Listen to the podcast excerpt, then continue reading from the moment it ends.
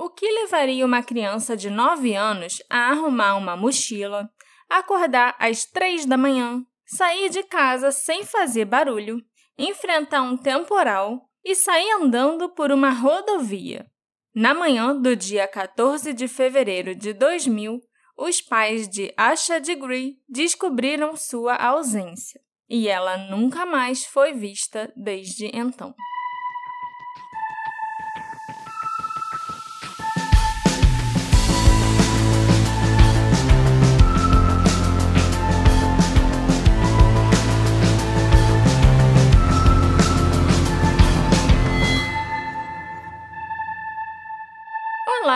Meus ouvintes queridos! Sejam muito bem-vindos ao centésimo episódio do Detetive do Sofá. Eu sou a Marcela, a host desse podcast, e esse episódio é muito especial para mim por vários motivos.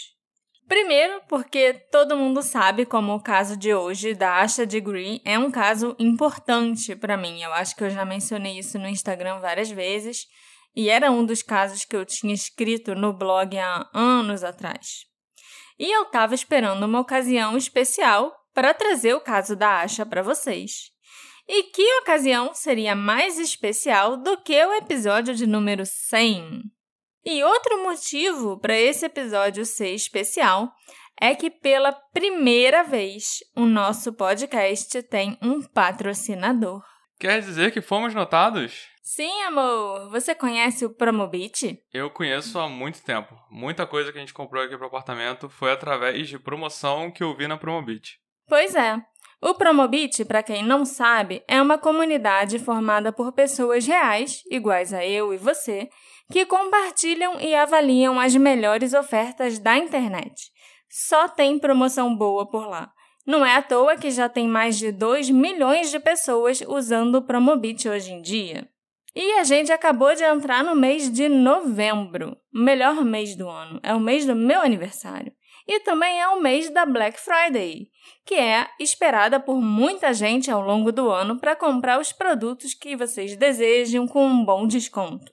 Então eu já aviso logo para vocês começarem a usar o Promobit.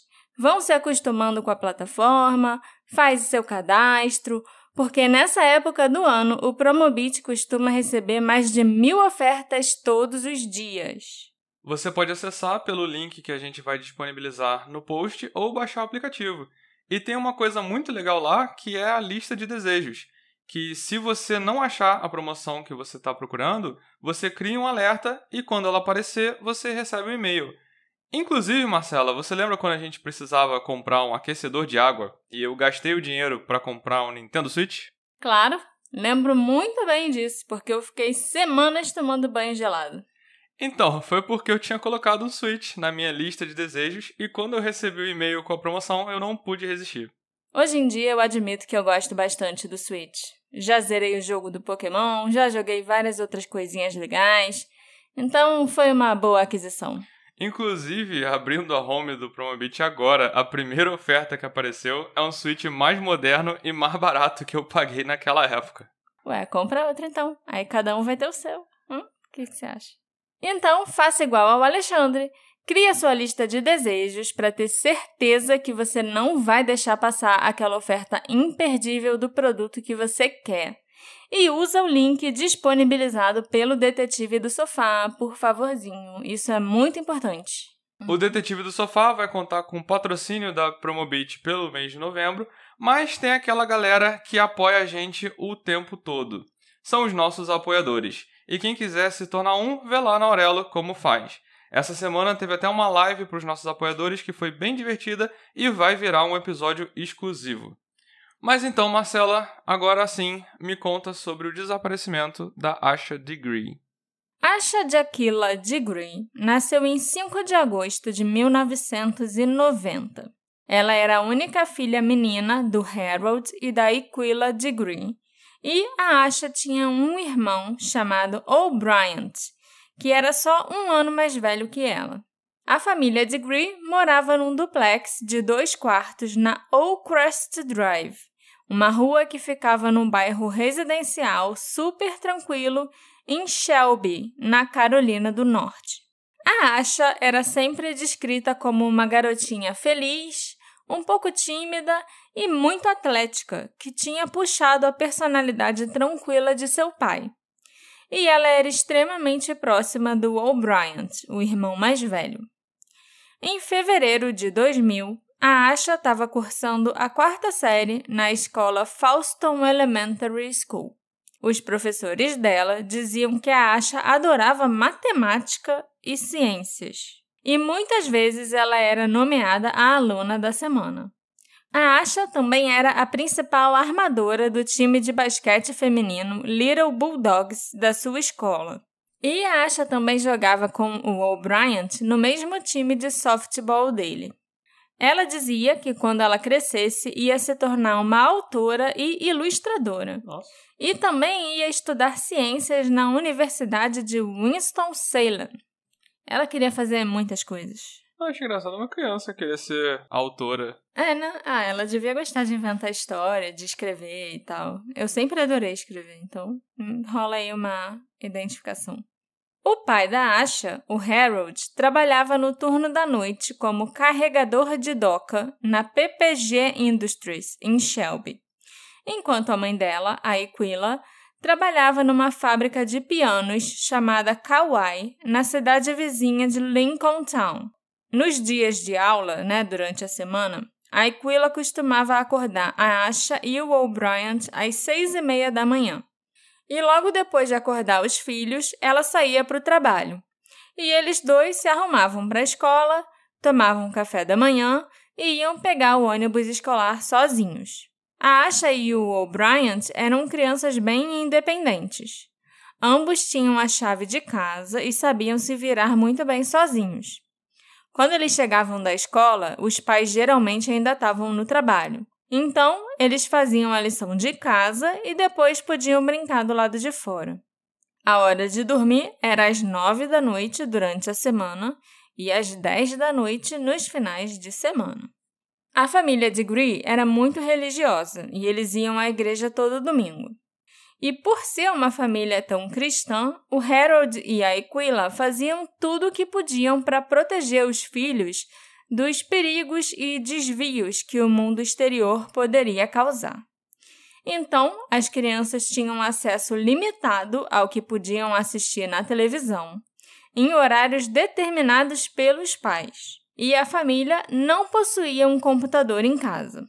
Esse tipo de criança, quando cresce e descobre as coisas no mundo, geralmente pira. Sabe, descobre todas as coisas que perdeu, Uhum. todos os desenhos, todos os filmes, coisas assim. Clipes da MTV. E vai descobrir como adulto, aí pira, pira no sentido de ver tudo que tá perdendo e começa a correr atrás do prejuízo e não consegue ver tudo que teria visto. É, eu achei Sim. isso engraçado. É verdade. De acordo com a Aquila, a Asha aceitava bem essas regras. Ela provavelmente ainda não sabia o que estava perdendo. E ela era uma menina tímida, cautelosa, quieta e se contentava em respeitar os limites determinados pelos pais. Ela ainda não era adolescente, né? Aí é muito fácil. Quando ela virasse adolescente, eu queria ver. Aí a rebeldia ia aparecer. A Asha também morria de medo de cachorro. Por isso, até hoje, a mãe dela acha estranho que ela tenha saído de casa sozinha, já que tinham muitos cachorros na vizinhança. E agora, nós vamos começar a falar de quando a Asha sumiu. Vamos falar do fim de semana, né? Em que a Asha desapareceu. Na sexta-feira, 11 de fevereiro de 2000, a escola da Asha e do O'Brien não teve aula. Então, os dois irmãos passaram o dia na casa da tia deles, a irmã do Harold, chamada Kisha. A tia Kisha morava na mesma rua que a família, assim como a avó paterna das crianças.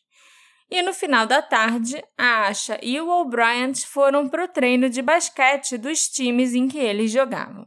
No sábado, o dia 12 de fevereiro, a Asha e o O'Brien tiveram os primeiros jogos de basquete da temporada, que aconteceram na escola em que eles estudavam. O time da Asha jogou primeiro e elas perderam. Inclusive, a Asha fez uma falta faltando poucos minutos para terminar o jogo. E aí o outro time conseguiu virar. E por isso o time da Asha perdeu. Poxa. As meninas do time começaram a chorar muito quando viram que tinham perdido o jogo. Tadinhas. E algumas delas começaram a fazer drama e andar mancando, sabe, para fingir que tinham se machucado.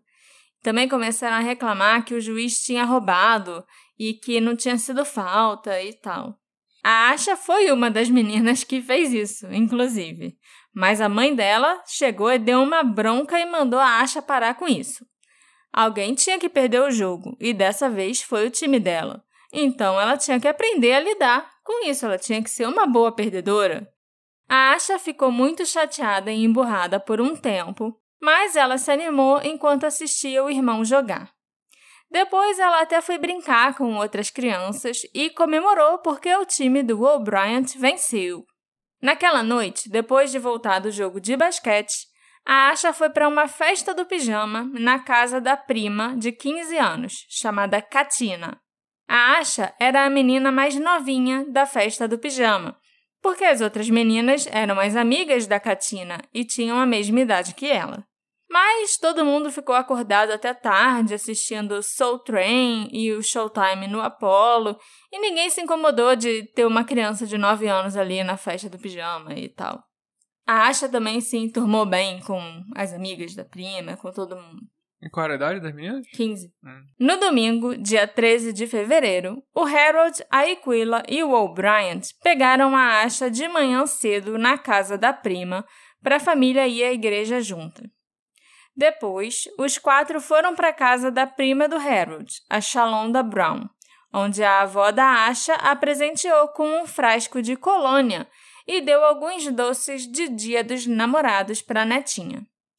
Só para lembrar, nos Estados Unidos, o Dia dos Namorados é comemorado em 14 de fevereiro, o dia de São Valentim, né? Então, o Dia dos Namorados aí já seria no dia seguinte do dia que ela encontrou a avó. Por isso que a avó já deu os presentinhos de dia de São Valentim para Asha. Porque lá também tem isso, é dia de São Valentim. Então não é só o dia, ah, dia dos namorados. Também é para você presentear seus amigos mais queridos, as pessoas que você ama, no geral. Uhum. Eu acho isso bem fofinho. Depois do almoço, a família voltou para casa. E a Asha, que não tinha dormido quase nada, né, na festa do pijama, cochilou por volta das seis e meia da tarde. Duas horas depois, ela foi acordada por uma tempestade que se abateu sobre a área e foi para a sala assistir TV com os pais e o irmão.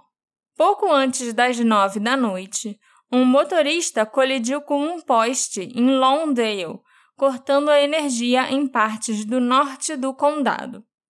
A Aquila, que nessa hora estava preparando um banho para as crianças, quando as luzes acabaram, decidiu deixar o banho dos filhos para a manhã seguinte e mandou os dois irem dormir. Às onze e meia da noite, o pai da Asha, o Harold, saiu de casa rapidinho para ir numa loja de conveniência para comprar um presente para a esposa. Além de ser dia dos namorados no dia seguinte, também era o aniversário de casamento do casal.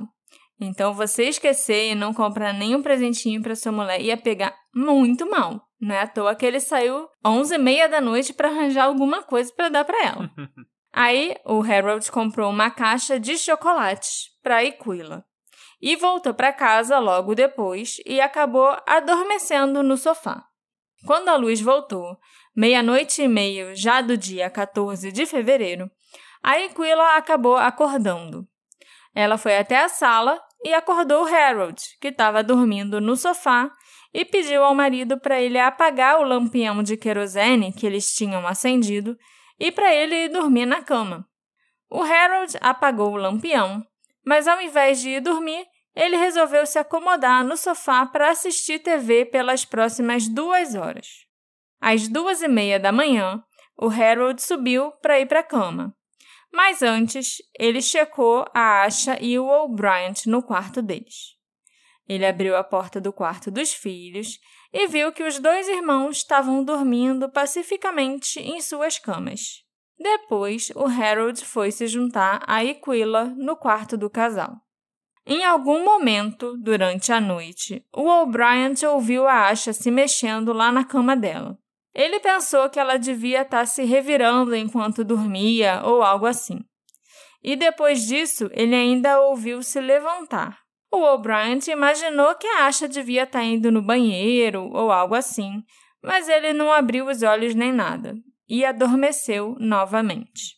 Naquela noite, sem o conhecimento da família, a Asha pegou sua mochila, saiu de casa e começou a caminhar para o sul pela rodovia 18. Eles nunca mais a viram.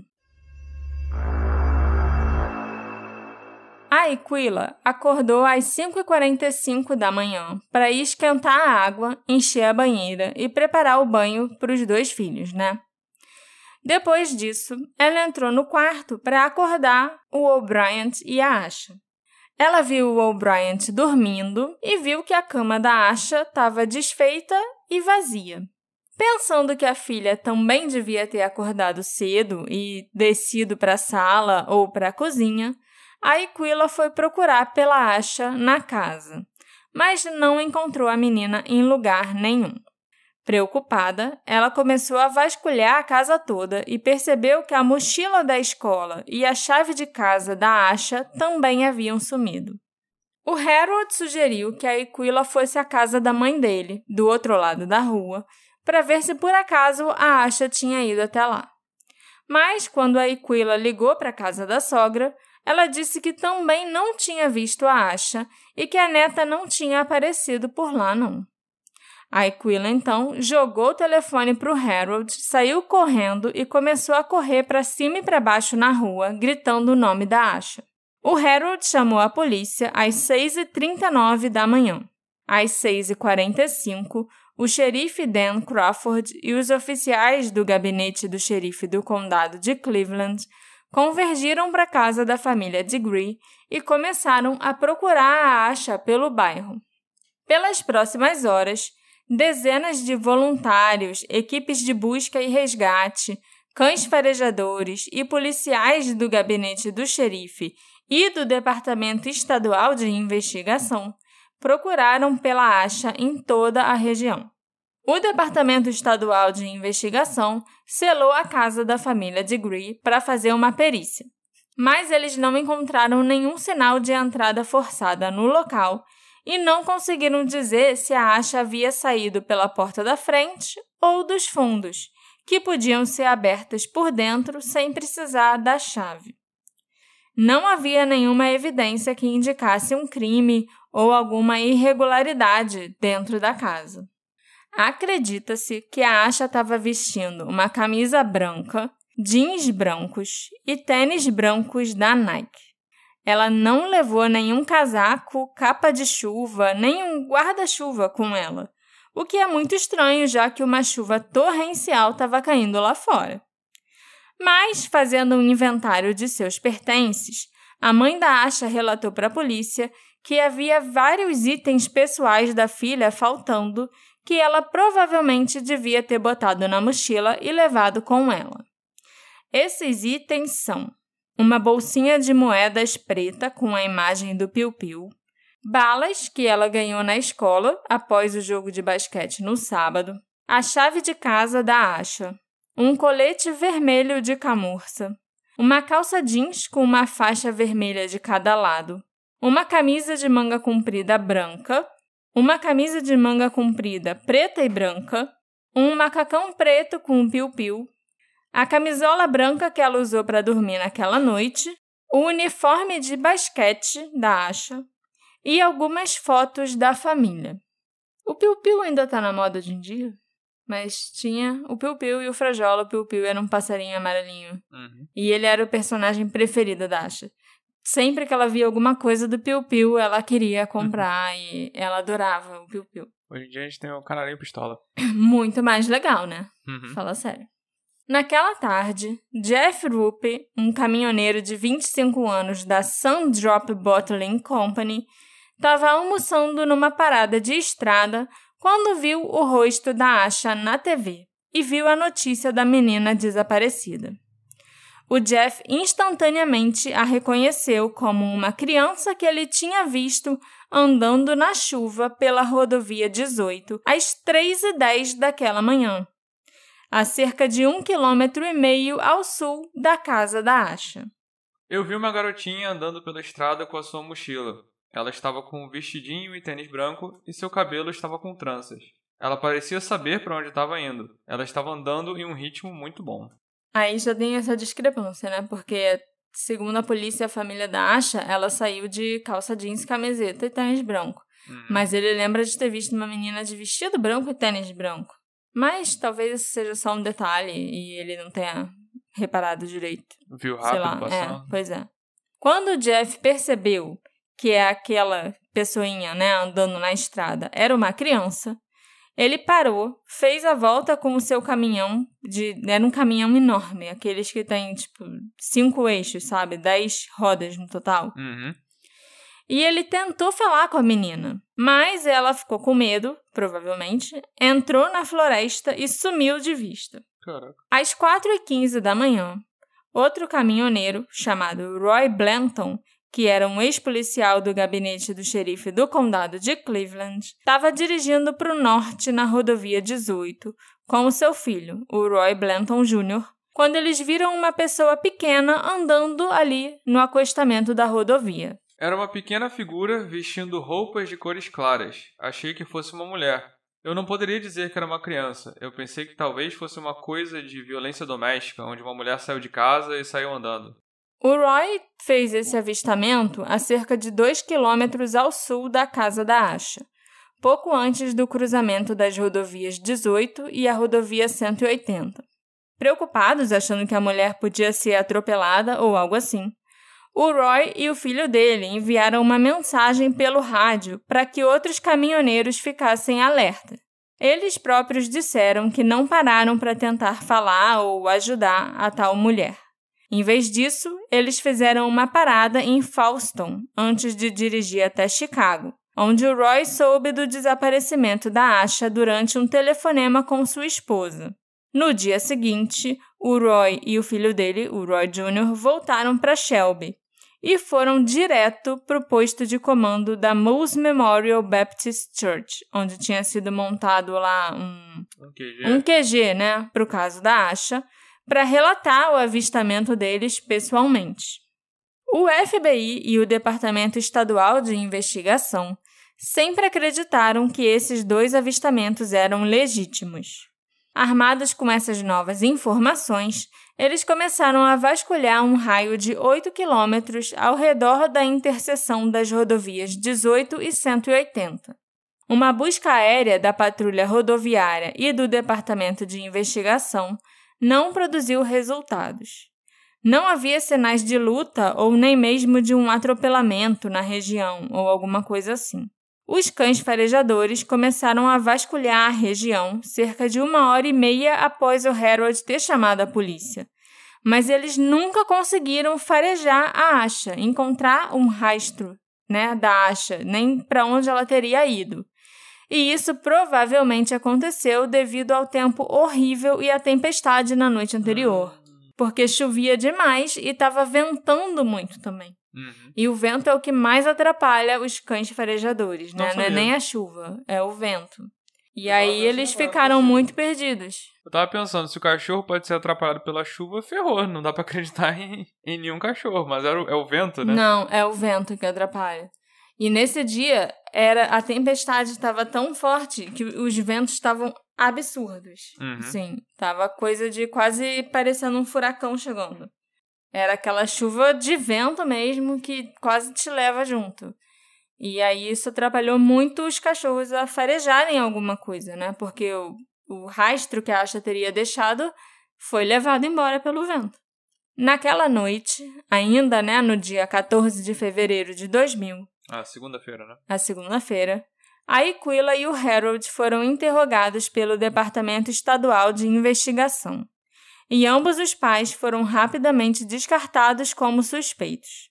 Os detetives dizem que os Degree sempre cooperaram com a investigação e que eles se esforçaram muito para ajudar a encontrar sua filha. O casal permitiu que as autoridades revistassem a casa deles e ambos insistiram em fazer testes do polígrafo. E claro, os dois passaram, né? Senão eu acho que eh, eles não teriam sido descartados tão facilmente Uhum. pelo FBI e pela polícia. Como o xerife Crawford, o responsável pelas investigações na época, disse numa coletiva, não havia e não há nenhuma evidência para indicar que essa mãe, esse pai ou esse filho, o O'Brien, sejam responsáveis pelo desaparecimento da Asha de Green. No dia 15 de fevereiro, a terça-feira, alguns voluntários abordaram o casal chamado Raleigh e Debbie Turner, que moravam quase exatamente um quilômetro e meio ao sul da casa da família de Gree e pediram que o casal Turner verificasse a sua propriedade em busca de algum sinal da acha. Eles eram donos de uma espécie de cabana que ficava a cerca de 100 metros da estrada, que eles usavam para armazenar móveis e suprimentos para o seu negócio de estofados.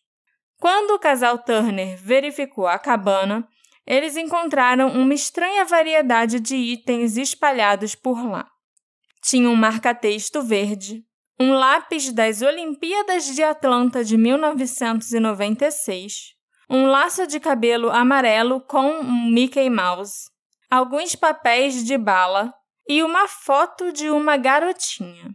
Em 16 de fevereiro, depois dele ser questionado pelo FBI e ter passado por um teste do polígrafo, o Jeff Rupe, aquele primeiro caminhoneiro, voltou ao local onde ele tinha visto a garotinha junto com os investigadores. Era um local na estrada que ficava a cerca de 200 metros da cabana do casal Turner. Rapidinho, a garotinha era. A foto da garotinha era da menina? Não, não era da Asha. Ah, tá. Era uma menininha negra que devia ter em torno de 6, 7 anos, sabe? E essa menina nunca foi identificada, pelo menos que a gente saiba, né? Uhum. Publicamente. Por algum motivo que nunca ficou bem explicado, o Raleigh e a Debbie Turner entregaram para a polícia a fotografia da garotinha. Mas eles não entregaram os outros itens que estavam na cabana. Eles deixaram aqueles itens empilhados num canto da varanda. Eles até deram uma desculpa que eles acharam que a cabana era muito longe da casa da Asha, então aqueles itens não deviam ser dela. Mas aí, por que eles entregaram a foto e não entregaram o restante dos itens, sabe? Uhum, e por que, que eles deixaram ali. É, é, mas essa é a pergunta que eu ia fazer. Se eles acharam que era lixo, por que, que eles deixaram empilhados ali na varanda da cabana? Por que, que eles não jogaram no lixo? Uhum. Entendeu? O reverendo Mac Turner, um vizinho da cabana que não era parente do casal, apesar do sobrenome ser igual, o sobrenome Turner, nesse caso, era só uma coincidência foi entrevistado pela polícia.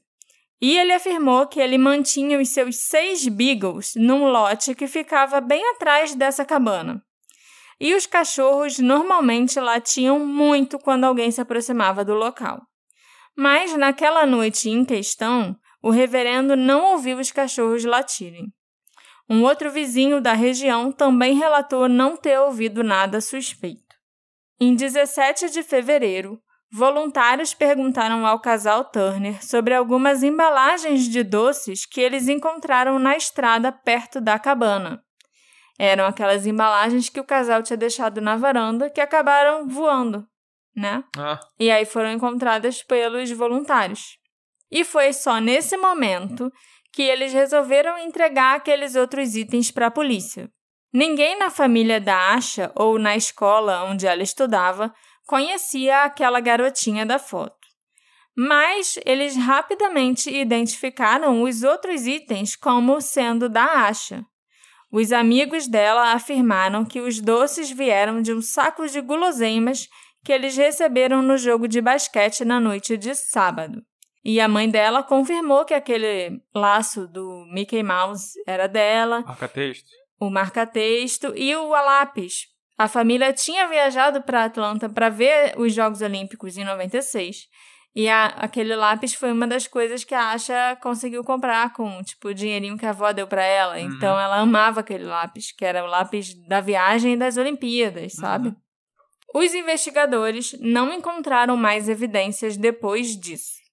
Mais de 9 mil horas foram gastas procurando pela Asha. A área foi vasculhada várias vezes até que eles se convenceram que a menina não estava mais por lá. Em 20 de fevereiro, após seis dias, as buscas oficiais foram encerradas.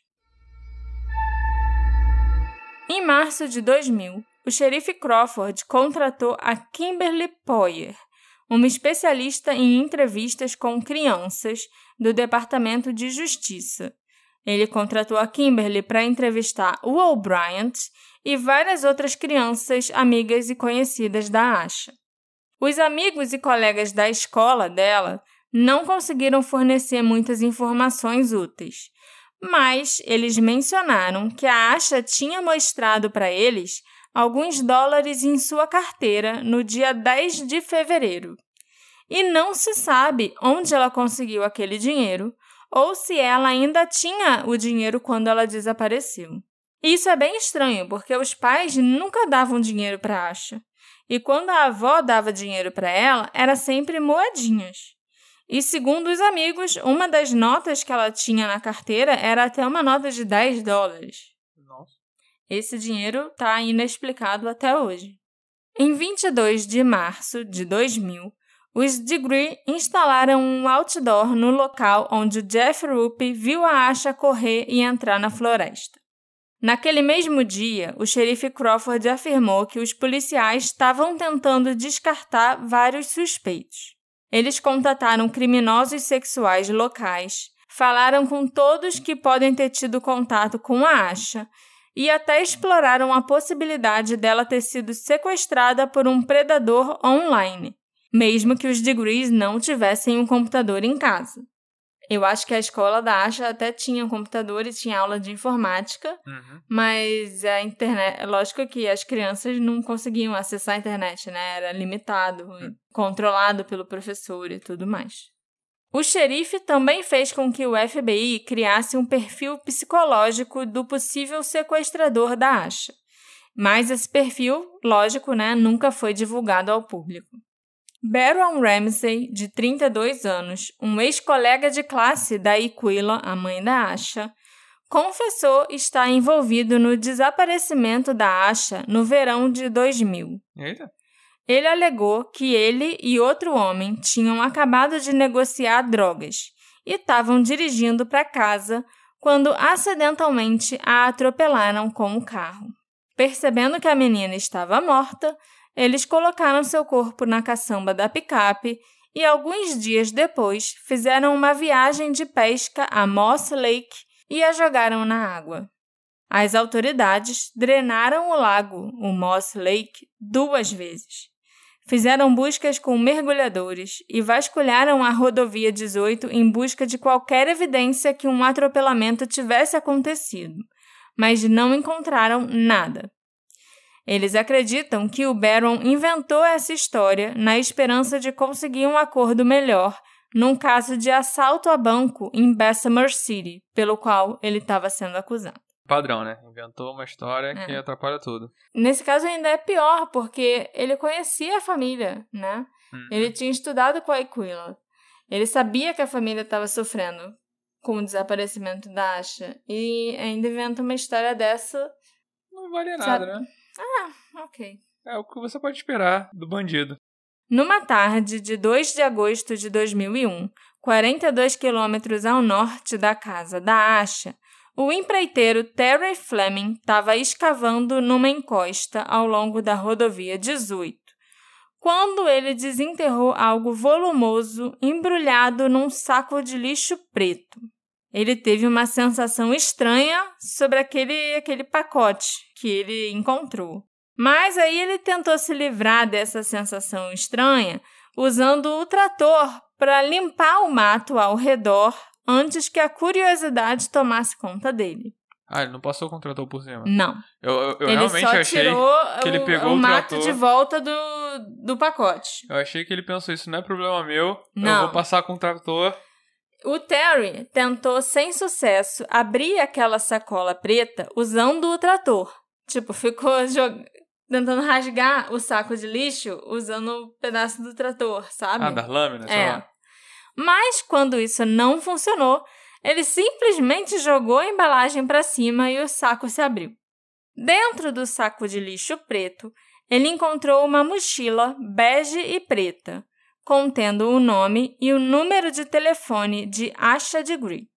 Embora o nome não tenha clicado, sabe, ou feito sentido imediatamente para o Terry, ele achou o conteúdo da mochila estranho o suficiente para que ele não se sentisse confortável com aquilo.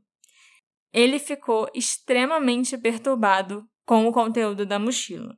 Ele deu uma entrevista há, sei lá, uns dois ou três anos atrás. E ele nunca revelou o que, que tinha dentro da mochila, porque o FBI proibiu ele de revelar, inclusive. Então a gente Mas não sabe. a gente não sabe. Mas ele falou que ele ficou extremamente perturbado de ter encontrado a mochila com o que tinha na mochila. A obra acabou tendo que ser fechada para a polícia fazer investigações no local. Ele perdeu o emprego, porque, né? Ele atrapalhou ele a obra. atrapalhou a obra. E a vida dele ficou uma merda desde então. Caraca. Eu fiquei com pena dele. O Terry tentou ligar para alguém naquele momento para contar da descoberta que ele tinha feito, mas não tinha sinal de celular naquela área. Ele então anotou as informações sobre a mochila para ligar para o número de telefone né, que estava anotado embaixo do nome Asha Degree, ou até mesmo ligar para a polícia quando ele chegasse em casa. Na manhã seguinte, enquanto ele tomava café da manhã com a esposa, o Terry mencionou a descoberta da mochila e o nome de Asha para a mulher. E ela reconheceu aquele nome na hora e mandou o marido ligar para a polícia. Ela já tinha visto o caso da Asha Degree na TV. Isso já tinha feito um ano, mais ou menos? Já, já tinha um pouco mais de um ano. De acordo com o xerife Crawford, a mochila estava embrulhada em dois sacos de lixo pretos. E ela parecia ter sido jogada naquele local há bastante tempo. Ele também afirmou que 90 a 99% do conteúdo que estava na mochila pertencia a Asha. Os investigadores na época não disseram o que tinha na mochila, e eles também proibiram ao Terry que revelasse para alguém. Mas o jornal Charlotte Observer informou num artigo na época que havia um estojo de lápis, uma folha de papel e algumas roupas não especificadas. Claro que a gente não sabe se isso é verdade ou não, porque pode ser só especulação do jornal, né? Já que tempo- 90% das coisas eram coisas da Asha, eu imagino que deve- esses 90% devem ser as coisas que sumiram da casa dela. Uhum. Aquelas roupas e coisas do Piu Piu. Não, mas essa lista também não justifica o choque do cara que você falou que ele Não, teve, né? pois é. Por si só, né? Talvez o choque tenha a ver com os 10% de itens que não pertenciam originalmente à Asha. Ou o estado que ele se Ou encontrava. os- é, não sei. A mochila foi encontrada a cerca de 50 metros a oeste da rodovia 18, numa área lamacenta e densamente arborizada entre um riacho e a estrada. Um morador local, chamado Bruce Smart, disse que a mochila foi encontrada perto de onde costumava haver uma antiga piscina. Ao contrário da busca original em Shelby, que ocorreu em fevereiro e numa área bastante plana, as buscas do condado de Burke, onde a mochila foi encontrada, enfrentaram sérias dificuldades devido ao terreno acidentado, a vegetação densa e o calor sufocante.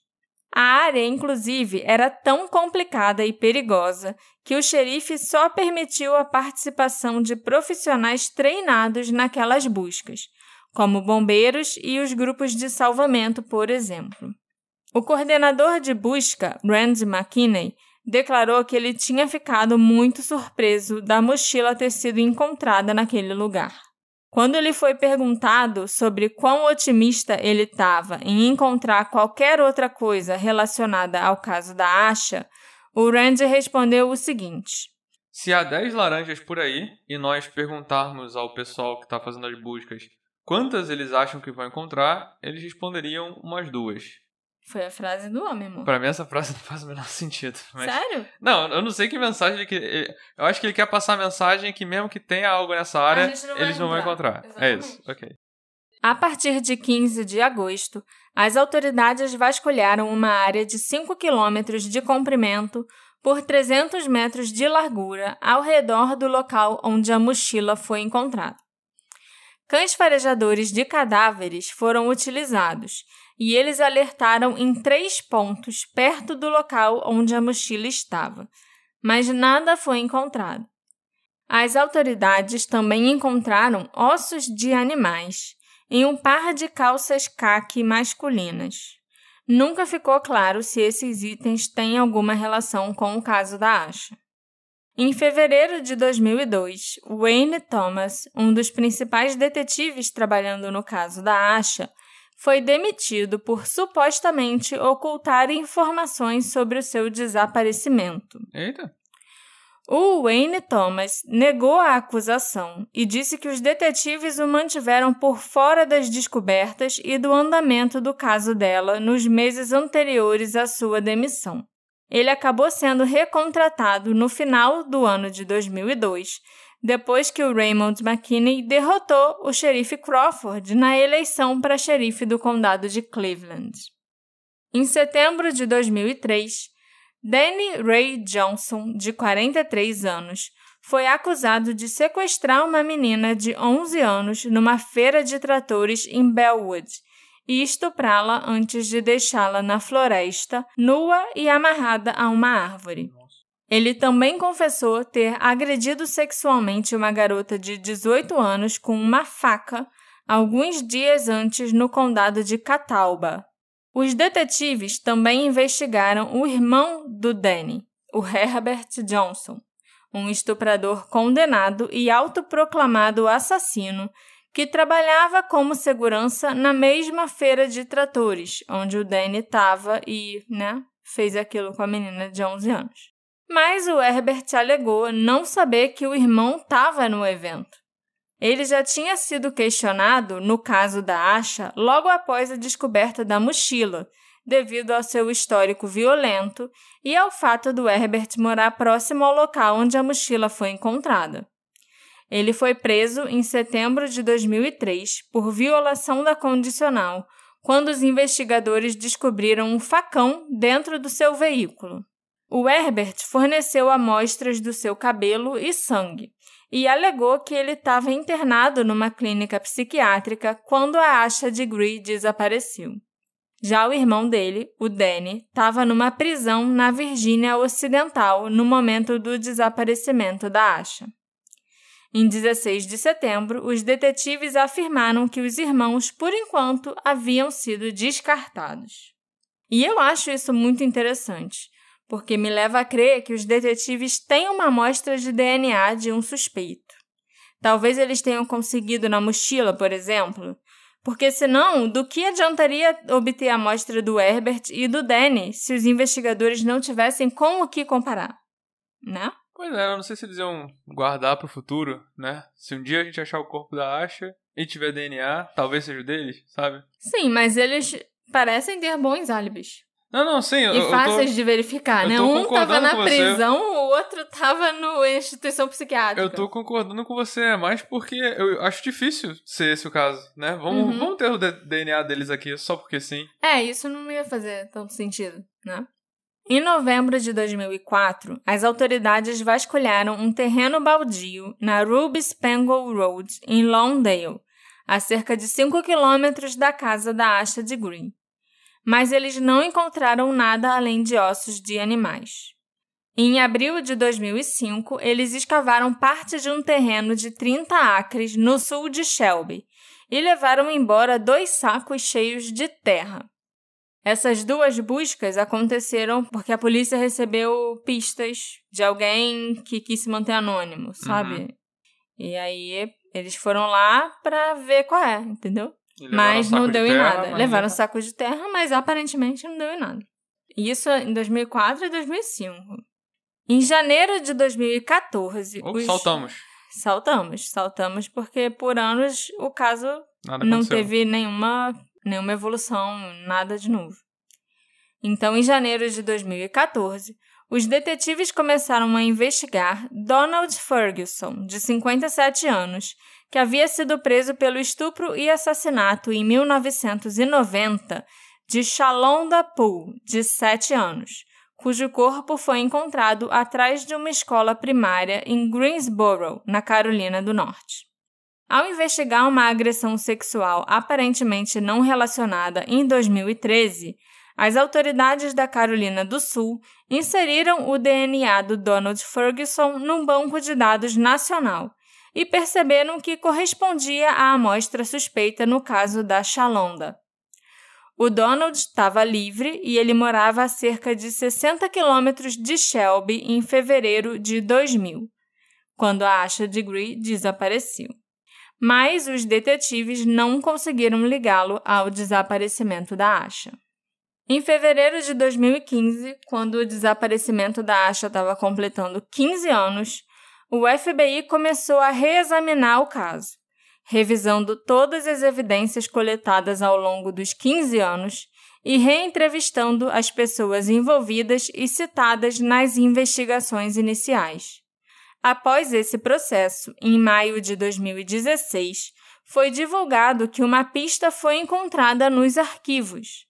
A Asha pode ter sido vista entrando num veículo verde escuro, modelo Lincoln de 1970, ou um Ford Thunderbird, e esse carro verde escuro tinha ferrugens nas rodas. Mas ela pode ter sido vista entrando nesse carro perto de casa ou no meio da estrada? Na estrada. Ah, tá. E a polícia pediu para se alguém tivesse informações, tipo, se você souber de alguém aqui dessa região que na época tinha um carro verde escuro, num desses dois modelos, ou até outro modelo também parecido, entrasse em contato para informar. Pelo que eu sei, atualmente, esse carro já não é mais de interesse do FBI. Uhum. Eu não sei se, é de, se não é de interesse porque eles encontraram o carro e o dono e viram que não tinha nada a ver.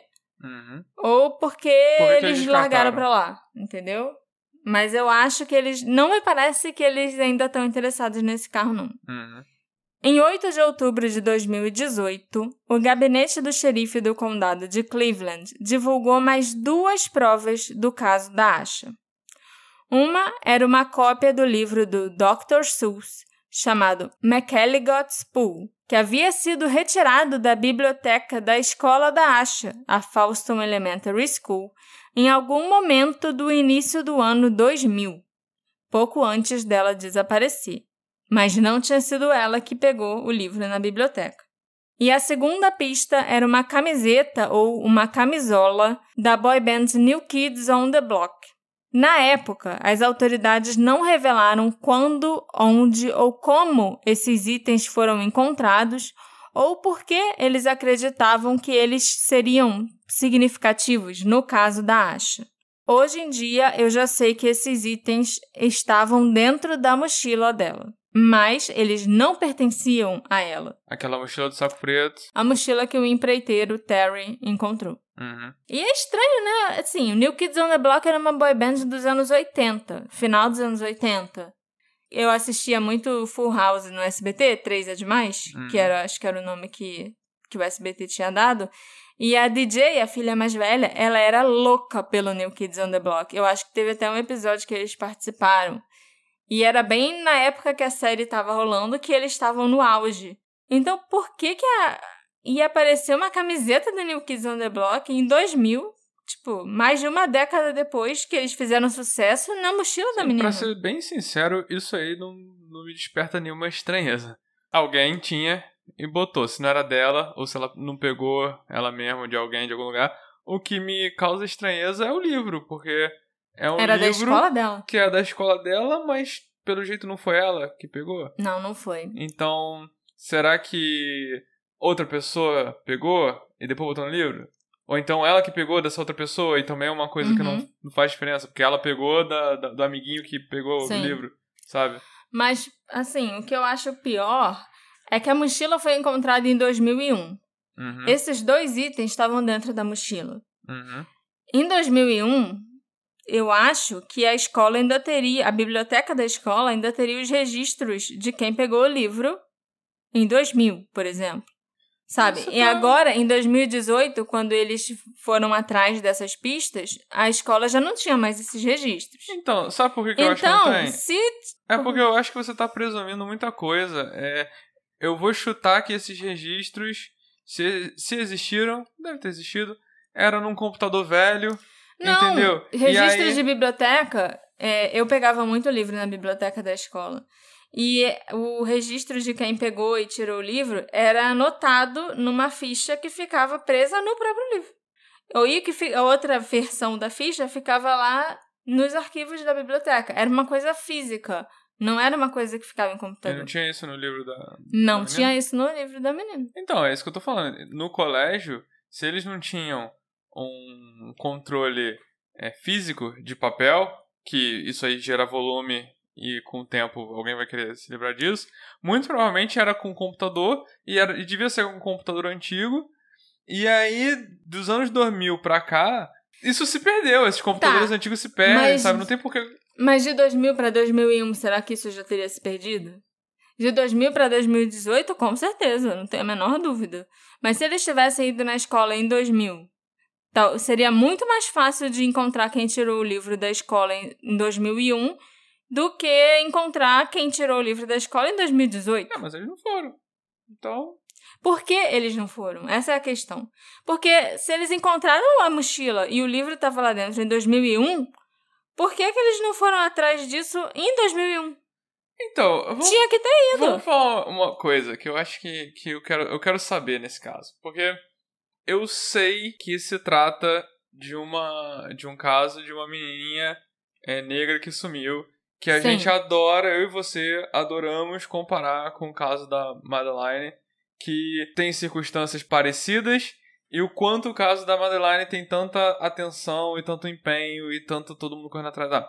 Você comentando aqui, lendo esse roteiro, Hum, você falou de muitas coisas que a polícia fez, sim. entendeu? E de um zilhão de buscas, e parece que eles chegaram no dia seguinte. E, mas, assim, o que eu quero saber é, apesar disso tudo, existe um sentimento que a polícia não fez. Apesar de ter feito isso tudo, não fez tudo que podia ter feito? Com certeza. Então, pode ter sido aí.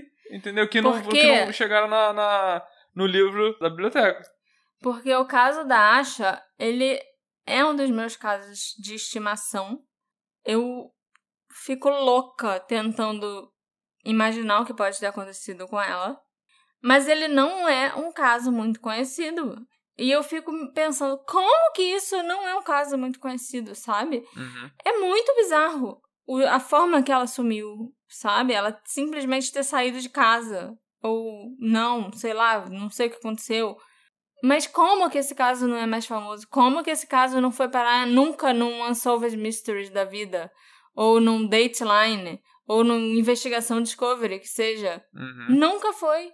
Em nada importante, em nada que fosse a nível nacional. Quando saíram notícias do desaparecimento da Asha, na época e até anos depois, era sempre local. E isso é muito absurdo. Fico Não- muito revoltada. Não surpreende a essa altura de 100 episódios de podcast. Mas é, é, é injusto pra caramba. E talvez, se eles tivessem feito um pouquinho mais de esforço, talvez se eles tivessem ido na escola em 2001, atrás de quem pegou aquele livro, a gente podia ter mais respostas hoje em dia. Uhum. Em novembro de 2020, um homem chamado Marcus Mellon, que estava preso na Carolina do Norte e que foi condenado por crimes sexuais contra menores em 2014, enviou uma carta ao The Shelby Star, alegando que Asha Degree havia sido assassinada e revelando onde ela poderia ser encontrada. Os investigadores e o FBI foram lá e interrogaram o Marcos, mas nenhuma nova informação foi descoberta. Ele era só mais um que queria. estava inventando coisa para tentar uma redução de pena ou algo assim. Vários especialistas em casos de crianças desaparecidas já comentaram ao longo dos anos sobre a singularidade do desaparecimento da Asha de Green. Crianças de 13 anos ou menos representavam cerca de 18% dos fugitivos em 99, mas a grande maioria voltava para casa logo após o desaparecimento. E é extremamente incomum que uma criança da idade da Asha, de 9 anos, tenha ficado escondida com sucesso por um período tão longo. Ela também não se encaixava em nenhum perfil padrão para uma criança fugitiva. Segundo todos os relatos, sua vida doméstica era estável e amorosa. Seus pais eram casados e felizes, e ela tirava boas notas na escola. Ninguém em seu círculo social notou sinais de abuso e ela nunca confidenciou a ninguém sobre problemas que ela estaria tendo em casa. A Asha normalmente ficava retraída e tirava sonecas frequentes quando ela estava triste, ou tipo quando o time dela perdia o jogo, por exemplo. Mas os seus pais não notaram nenhuma mudança em seu comportamento nos meses antes dela desaparecer. O Harold e a Aquila ficaram surpresos que ela tivesse saído de casa à noite, dizendo que ela estava assustada com a tempestade naquela noite e que ela tinha um medo mortal de cachorros. E, no entanto, o gabinete do xerife do condado de Cleveland, o Departamento de Investigações do Estado e o FBI sempre acreditaram que a Asha deixou a casa voluntariamente e que ela provavelmente planejou isso com antecedência, que ela já tinha até deixado a mochila arrumada antes dela ir dormir. A grande questão então é por que a Asha saiu de casa? Uma teoria popular é que ela foi enganada por um predador adulto, posando como a garotinha da foto encontrada na cabana do casal Turner. Tava se correspondendo com ela e mandou uma foto. Fin... Tava o tempo todo fingindo que era uma garotinha. E essa garotinha mesmo nunca foi identificada. Hum, que a gente saiba, não. Outra teoria comum é que a Asha teria sido atraída para longe de casa por um adulto de confiança dela, sob o pretexto de dar a seus pais um presente para o Dia dos Namorados, que também era o 12 aniversário de casamento deles. Mas vale a pena frisar que, segundo o pai dela, a Asha estava indiferente ao dia dos namorados, ao dia de São Valentim. A turma dela não ia trocar cartões naquele ano. E ela não parecia animada, nem nada. Na verdade, ela nem tinha mencionado o dia de São Valentim naquele ano. Os pais da Asha se perguntam se ela foi influenciada pelo livro The Whipping Boy, que foi lido na aula uma semana antes dela desaparecer. O livro é sobre um jovem cujo único propósito é chicotear um jovem príncipe. E os dois traçam um plano para fugirem do reino na calada da noite. Eles partem numa aventura, escapando de um par de bandidos e conhecendo novos personagens ao longo do caminho, antes de retornarem ao reino sãos e salvos no final do livro. Essa história aí de sair na calada da noite realmente se parece com é o que a Asha fez, né? Os pais dela também afirmaram aos detetives que a Asha poderia ter saído de casa porque ela estava chateada com o jogo de basquete no sábado. Era tipo o único motivo que eles conseguiam pensar para Asha ter resolvido sair. A única uhum. coisa diferente que aconteceu. Levou uma bronca, né? Não. É. A Asha era do tipo de garota que se culparia por ter cometido uma falta tão perto do final da partida. Ela estava muito chateada no início, chorando e insistindo até que os árbitros tinham trapaceado. Mas ela pareceu ter se animado enquanto assistia o irmão jogar. Ela também estava muito feliz na festa do pijama no sábado à noite, na casa da prima. Mas, segundo a Aquila, a Asha continuou falando sobre o jogo durante toda a noite de sábado e durante todo o dia no domingo. É possível que a Asha tenha sido influenciada por alguém durante a festa do pijama na casa da prima.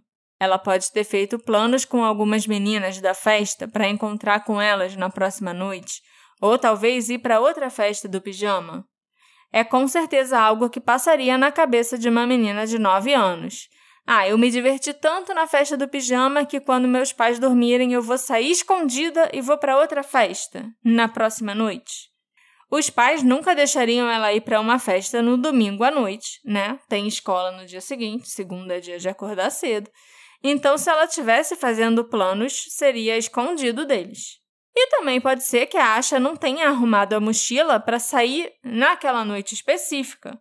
Ela pode simplesmente não ter desfeito a mochila que ela levou para a festa do pijama da noite anterior. Uhum. Eu não sei se isso foi uma possibilidade levantada pelos investigadores ou até pela própria família da Asha, entendeu? Uhum. Mas me passou pela tinha cabeça, muitas né? roupas e tal, diferente. É. Tinha roupas e tinha Uhum. A bolsinha dela que ela sempre andava junto, do piu-piu, Uhum. umas coisas assim. Uniforme de basquete. E ela foi pra festa do pijama depois do basquete. Uhum. Eu também fiquei pensando sobre a camiseta do New Kids on the Block na mochila da Asha. Eu sei que você não ligou muito pra isso, Alexandre. Mas primeiro eu achei que podia ser uma camiseta antiga que ela acabou herdando de algum parente, uma prima, uma tia ou algo assim, né? Um, quem nunca herdou roupa dos primos Uhum. ou dos irmãos. Mas as meninas negras, as adolescentes negras dos anos 80 e 90, não eram exatamente fãs do New Kids on the Block. Elas tinham os próprios ídolos, que inclusive eram bem melhores do que o New Kids on the Block, tipo New Edition, o Billy Ocean, que a irmã do Creed vivia falando na série, até o Michael Jackson. Sim, sim. Então eu acho que seria muito improvável a Asher dar uma camiseta do New Kids on the Block. Essas boy bands eram voltadas para as garotas caucasianas, os cara branco magrelo que não sabia dançar, dançando para as meninas brancas magrelas que também não sabem dançar. tipo eu, entendeu?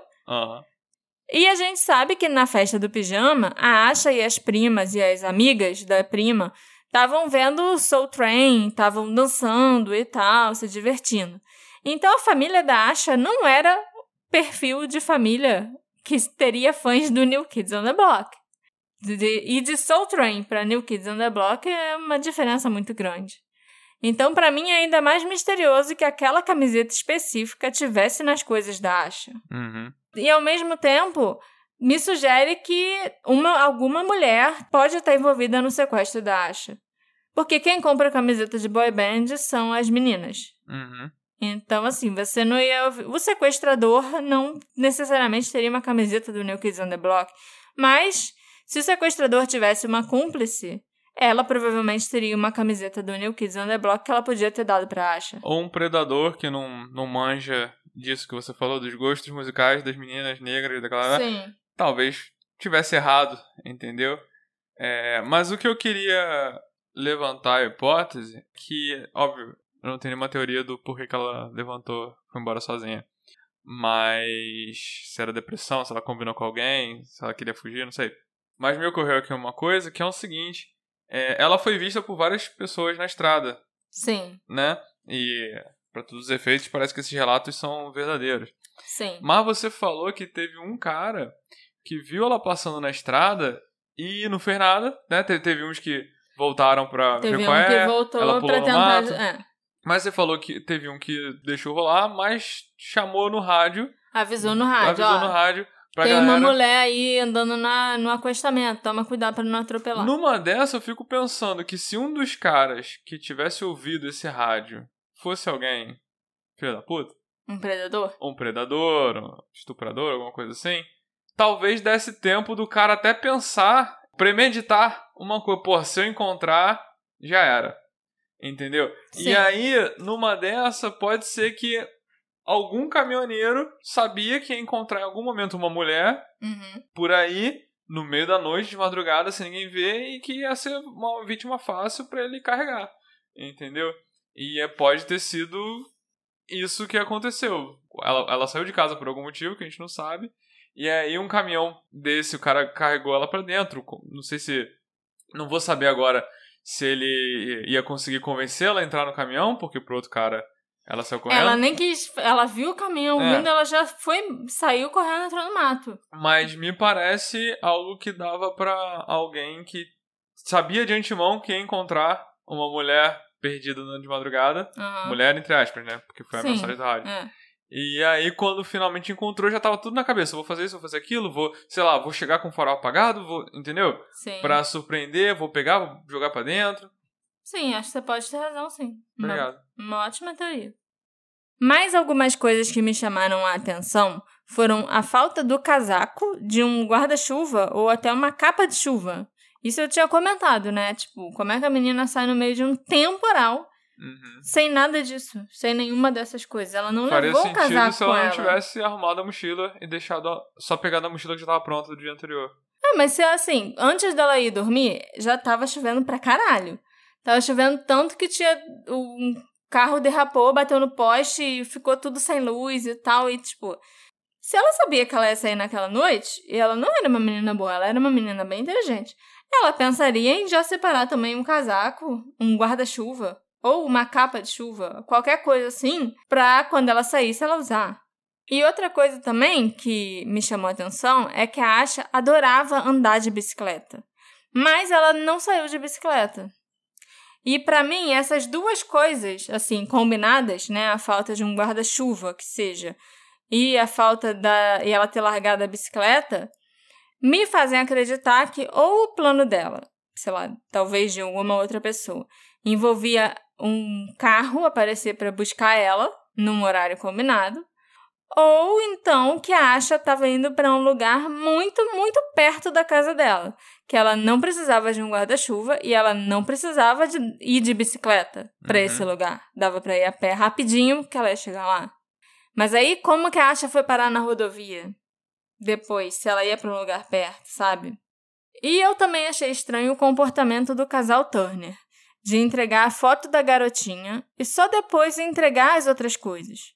Eu não entendo por que eles guardariam um lápis, um laço, tipo uma xuxinha de cabelo do Mickey, um marca-texto e papel de bala. A mulher separou esses itens, fez uma pilha e deixou no cantinho da varanda. Se ela achasse que aquilo não era importante, ela teria jogado fora. Mas ela não jogou fora e ela nem entregou de cara para a polícia. Eu sempre me perguntei se a Asha realmente esteve naquela cabana ou se aqueles itens foram plantados lá por outra pessoa. De qualquer forma, alguém esteve naquele lugar e deixou aquelas coisas lá. Então, por que os cachorros não latiram? Ou será que eles latiram sim, que alguém viu a acha por lá, achou que era um invasor e atirou na menina? Nos Estados Unidos é bem comum essa história de atirar em alguém que está invadindo sua propriedade, né? Ainda mais no interior, assim. O casal Turner, inclusive, nesse caso, pode nem ser o culpado. Pode ter sido algum vizinho, mas eles podem ter encontrado a acha e a mochila dela. E não querendo ser processados ou culpados pela morte, eles esconderiam o corpo e jogariam a mochila em outro lugar. Ou talvez eles tenham ouvido um barulho, começaram a atirar e perceberam tarde demais que era só uma garotinha. E se a Asha não esteve lá, ela mesma, né, pessoalmente, então, quem foi que plantou as coisas dela na cabana? Tem que ser alguém que os cachorros conheçam, para eles deixarem a pessoa circular por ali sem fazer alarde. Então, será que os Turner sabem mais do que eles dizem? Uma coisa engraçada é que, olhando para a lista de roupas que a Asha colocou na mochila, eu diria que ela esqueceu algo bem importante. Ela esqueceu de levar calcinhas e meias, eu sei que muito da discussão desse caso gira em torno de se ela estava agindo por vontade própria ou se ela estava sendo dirigida ou, sei lá, orientada por um adulto. Levar roupas íntimas extras é o tipo de coisa que um adulto pensaria, mas uma criança talvez não. Todas as vezes que eu arrumei minhas trouxinhas dizendo que eu ia embora de casa quando eu era criança, eu sempre lembrava dos meus brinquedos e das minhas roupas preferidas, mas eu nunca lembrava das coisas que eu realmente ia precisar.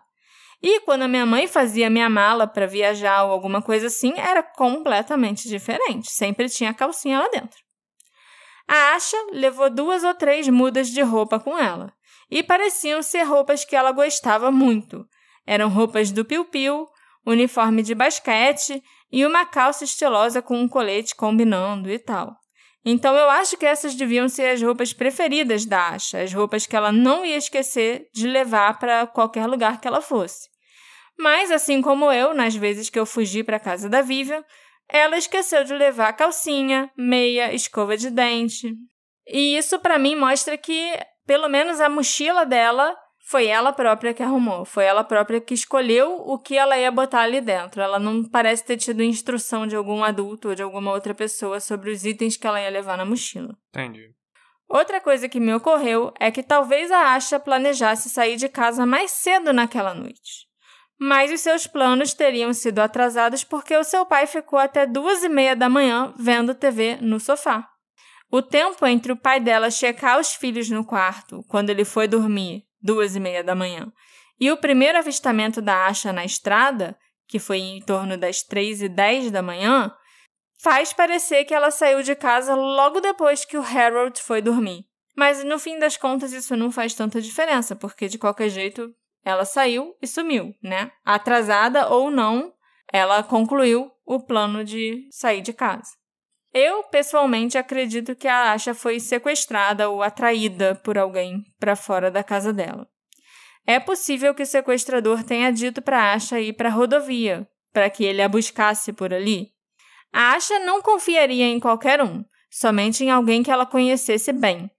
Talvez algum membro da igreja, algum vizinho, algum familiar. Eu, lógico que quando eu digo familiar, eu não quero dizer que pode ser o pai, o irmão ou a mãe dela, mas algum tio, grande. né? O marido de uma tia, algum primo distante, uhum. sabe? Que morava por ali e que ela conhecia bem, mas que na verdade não era uma boa pessoa. Uhum. Talvez até fosse alguém que soubesse que no dia seguinte, no dia 14 de fevereiro, era aniversário de casamento dos pais da Asha, além de ser dia dos namorados. E essa pessoa pode ter instruído a Asha a separar as fotos da família, que ela também levou na mochila, e algumas outras coisas que ela levou com ela, com alguma desculpa sobre fazer uma surpresa para os pais. E esse seria um segredo bom, sabe? O tipo de segredo que uma menininha como a Asha aceitaria guardar dos pais e do irmão. Então essa pessoa deve ter dito para Asha sair naquela noite para entregar as coisas ou então para preparar a surpresa, alguma coisa assim. E aproveitou para levar a menina, fazendo parecer que ela estava fugindo por conta própria. O desaparecimento da Asha teve um efeito devastador na família de Green. Três semanas após a descoberta da mochila da Asha, o pai dela, Harold, ficou gravemente ferido quando seu Oldsmobile de 1985 derrapou numa estrada e colidiu de frente com uma caminhonete. Ele chegou a ser acusado de direção perigosa e quase foi processado, mas as acusações foram retiradas quando descobriram que ele havia sofrido um efeito colateral da medicação para pressão que ele estava tomando e que o Harold desmaiou no volante. Nossa. Ele estava tomando remédio de pressão por causa do nervosismo? É, por causa, né, de tudo do que estava né? acontecendo, o estresse de da filha ter sumido. Enquanto ela visitava o Harold no hospital, a Aquila escorregou, fraturou o pé e mais tarde desenvolveu uma infecção por estafilococos e um perigoso coágulo de sangue no cérebro. Tanto Harold quanto Aquila ficaram impossibilitados de trabalhar por quase um ano e foram forçados a se aposentar por invalidez, contando com a generosidade da comunidade para sobreviver. O O'Brien Degree, o irmão mais velho da Asha, Hoje em dia tem 33 anos e tem uma filha que tem mais ou menos a mesma idade que a tia Asha tinha quando desapareceu. A Asha é tia, né? Uhum. A menininha que eu, na minha cabeça ainda tem 9 anos, hum. já é tia de uma menina que tá com a idade dela, que ela tinha quando ela sumiu. Todos os anos, a família faz uma vigília na data em que a Asha desapareceu. E eles caminham cerca de um quilômetro e meio, indo da casa deles até a placa na estrada, ou no local onde o Jeff Rupe viu a Asha entrar na floresta. A família se recusa a acreditar que a Asha está morta, e eles permanecem otimistas que ela retornará. Não vamos perder a esperança até que eu seja chamada para identificar o corpo. E eu sei que ainda não vou perder a esperança nem se isso acontecer, porque se Deus me livre, ele decidiu levá-la, ela estará com Deus e ela estará cuidada. Então eu não terei que me preocupar. Essas foram as palavras da Equila de Green numa das últimas entrevistas que ela deu sobre o desaparecimento da Asha. Eu acho até que essa entrevista foi em fevereiro desse ano. Esse episódio foi feito com a colaboração dos nossos queridos apoiadores, com quem eu posso contar desde o episódio 40, quando nós começamos as nossas campanhas de apoio lá no Orelo. Quando eu comecei esse podcast, no final de 2020, eu não fazia ideia que ia chegar tão longe e alcançar tanta gente. Todos vocês, ouvintes, são muito importantes para mim. E todos os nossos apoiadores, é claro, né? Que também são. Eu queria poder dar um abraço apertado em cada um de vocês para agradecer pelo carinho ao longo desses 100 episódios. O que vocês acham que aconteceu com a Asha de Green? Por que ela saiu de casa no meio da noite? Será que ela foi encontrar alguém? Ela foi coagida ou instruída a fazer isso? Ou ela só saiu por conta própria para viver uma aventura? E onde ela está hoje em dia? Vocês ainda têm esperança que a Asha esteja viva em algum lugar por aí? Me encontrem nas nossas redes sociais, arroba detetive do sofá, e me conta o que vocês acharam desse que é um dos casos que mais me deixa perdida. A gente se encontra na próxima investigação e que venham mais 100 episódios por aí. Tchau, tchau. Tchau, tchau.